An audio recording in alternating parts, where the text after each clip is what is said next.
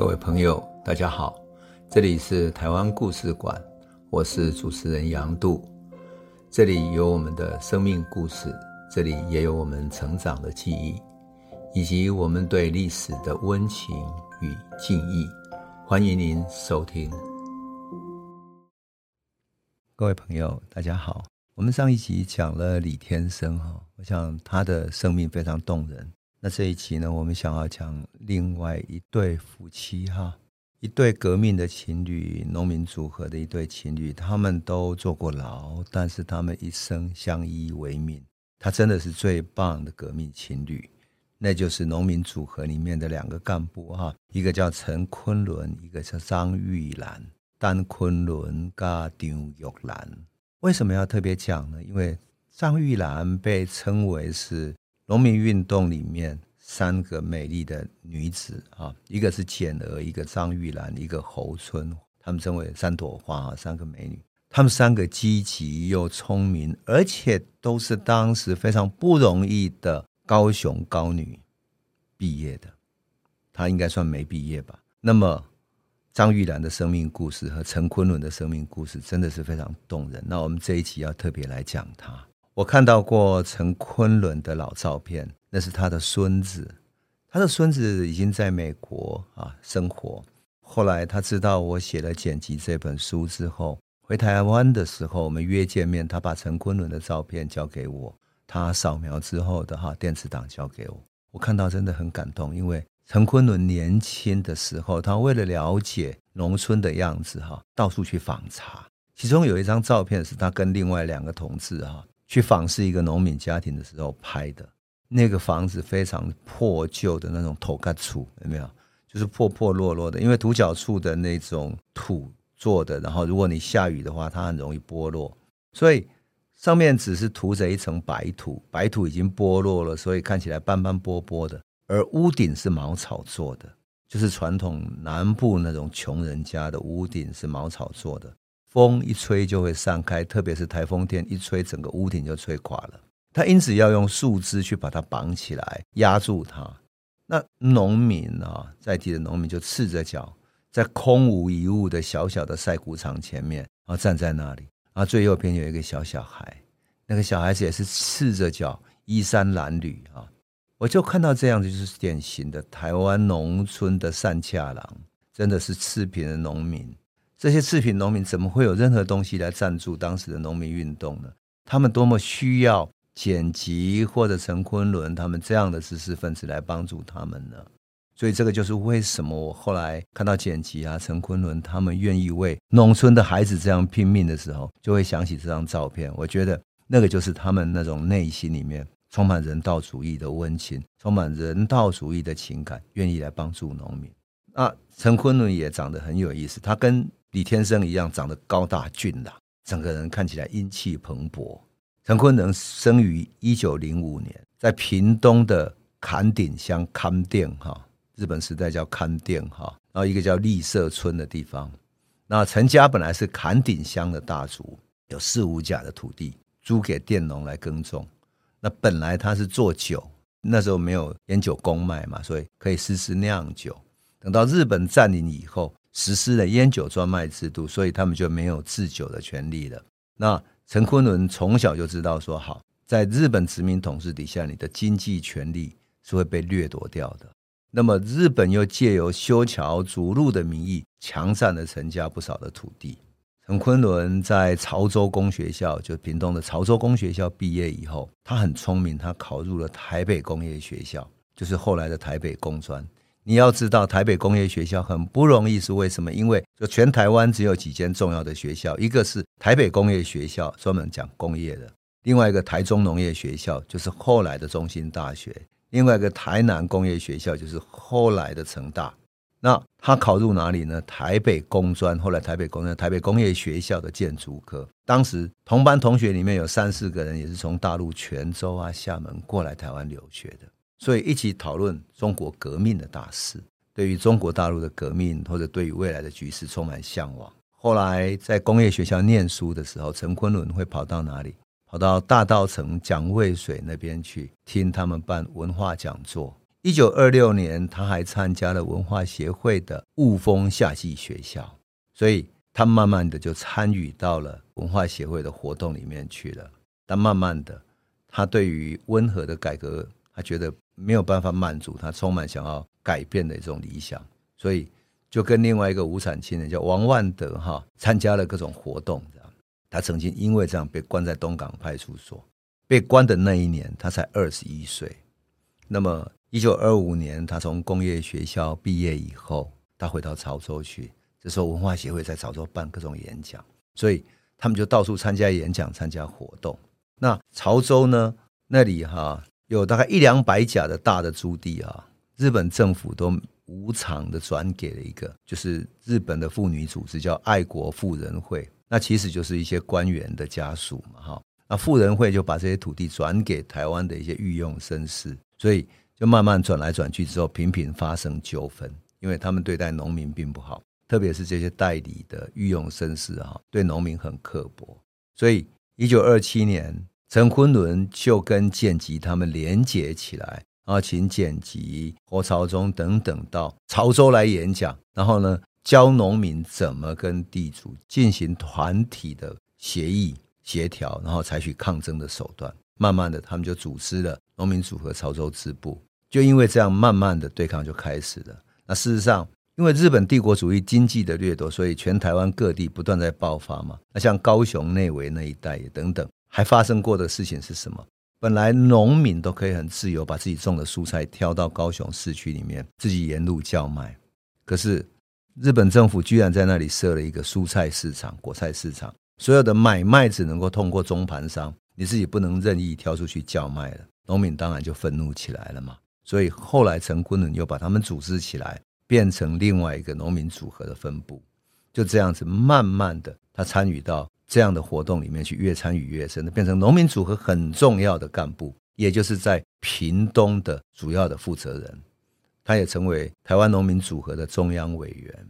那一九二八年的时候，他参加第二次全岛大会之后，陈昆仑代表大会做了一个农民组合本部的一个全岛的形势报告，结果第二天。警察命令全岛大会解散，与会的所有人员就带着所有的参与的人手牵手，然后在台中市的街头游行，然后高喊“农民组合万岁，农民组合万岁”。可是这样子还是无法受到总督府的容忍。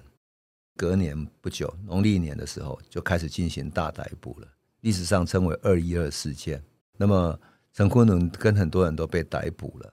二审终结的时候，他被判处十个月的徒刑。后来，陈昆仑在服完十个月徒刑之后，哈，他继续在进行抗争。那么，一九三一年，日本殖民政府已经发动全面性的镇压了。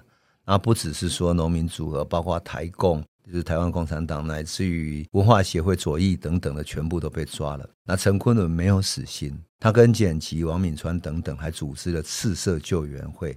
赤色救援会要做什么？帮助那些被逮捕的受难者的家属过生活，募款啊，帮助他们来走过这个最痛苦的。可是没有办法，一九三一年底，他还是被逮捕，判处了六年的徒刑。一九三七年，他出狱之后，终于跟农民组合的女斗士张玉兰结为夫妇，然后两个育有六个儿子，两个女儿，两个过着非常幸福的生活。但是事实上，是因为爱情的幸福，可是，在生活中，他们可是历经了各种磨难。台湾光复以后啊，农民组合的老同志这个剪辑嘛，他参加三民主义青年团，帮助维护了台湾的治安，特别在台湾接收的过程中，那陈昆仑就担任了屏东的三民主义青年团的书记。二二八的时候，他参加了处理委员会，所以他就又被判处了一年有期徒刑。一九五零年。他参加了光复以后第一任的民选市议员，选上了。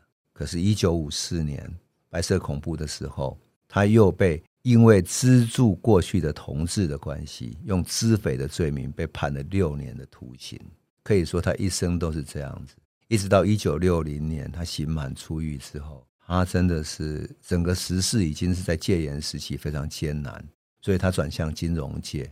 在高雄区的和会等等任职，后来一生哈就这样子慢慢的脱离开政治。事实上，一九六零年代、七零年代，在戒严时代，他其实也做不了什么事。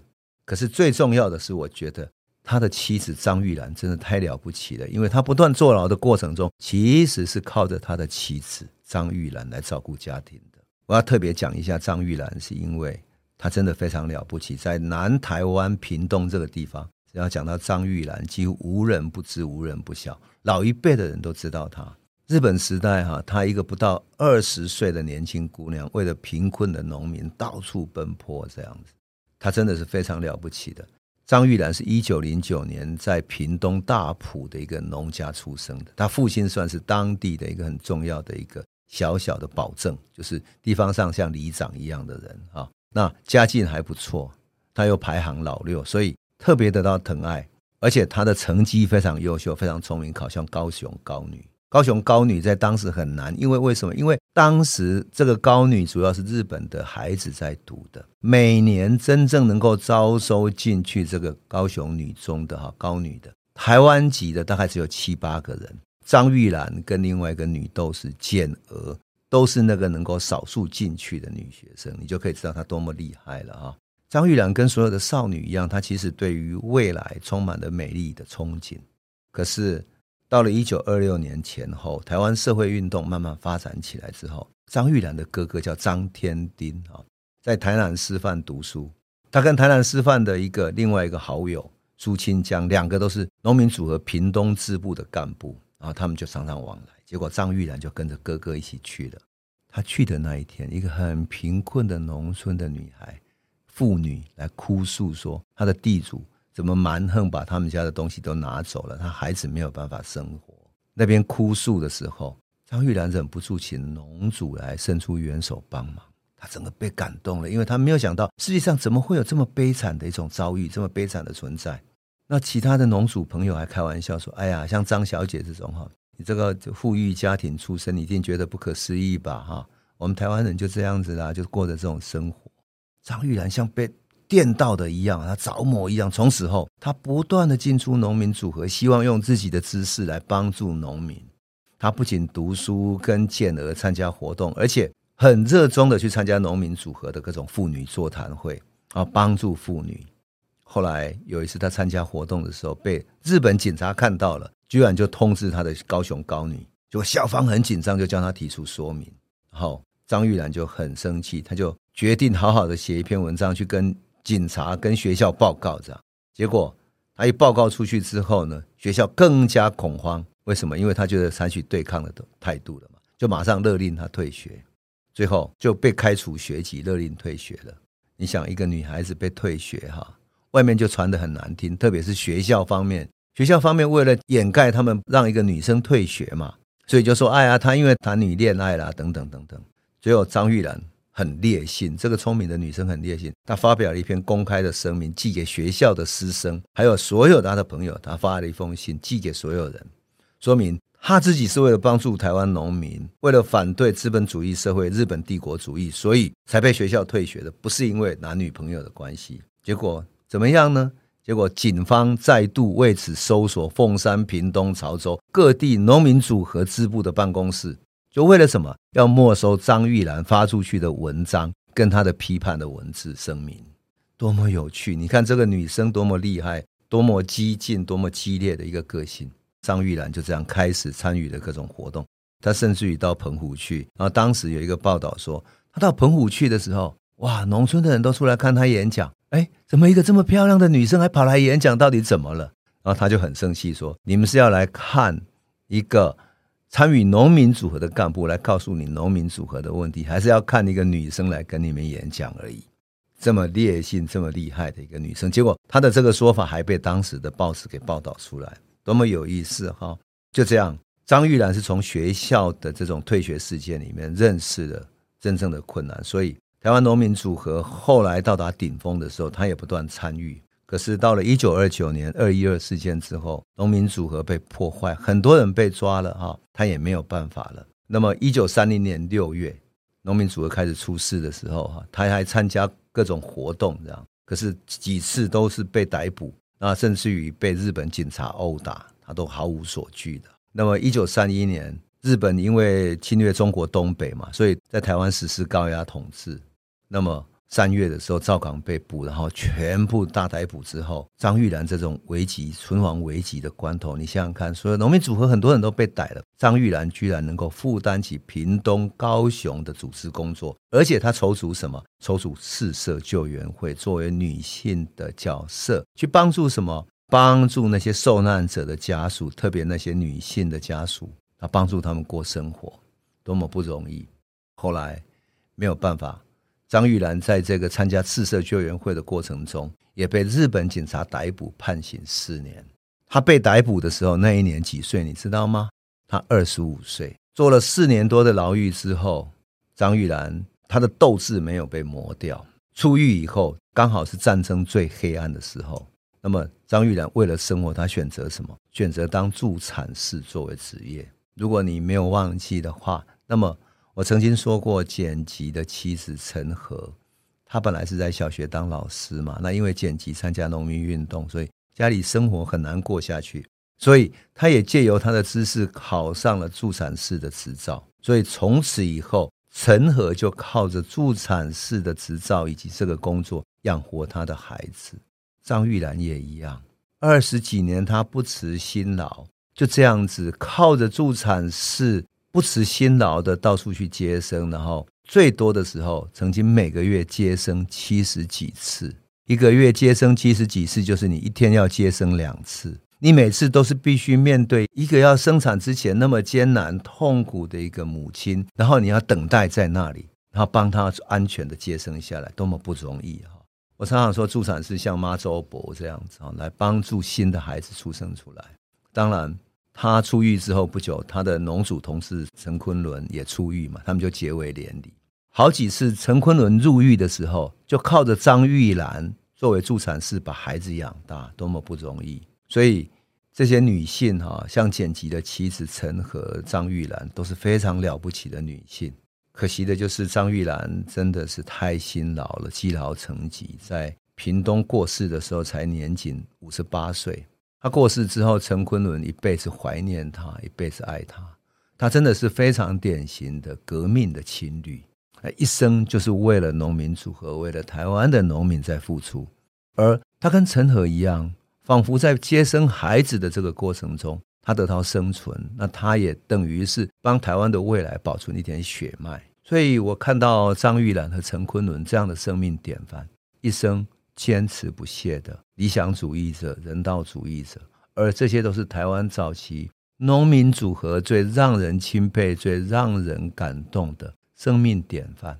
那我特别要讲李天生、讲陈昆仑、讲张玉兰，因为我想要让我们的朋友通过一个又一个的生命故事，知道台湾也曾经有过这么青春的、奋斗的、努力的、勇敢的生命的容颜，多好的生命啊！那这就是我们讲农民组合的故事时候，我希望能够给我们朋友一些更好的一种生命典范啊，让我们来看见台湾史里面那种明亮的、让人感动的生命。好，今天我们就先讲到这里，谢谢你。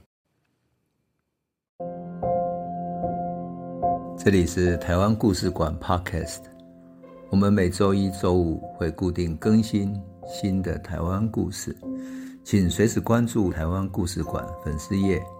按赞并分享。最后，我们工商放送一下。若你对本节目有兴趣，可以购买纸本的《有温度的台湾史》，更方便您阅读。本节目由中华文化永续发展基金会制作，连振东文教基金会赞助。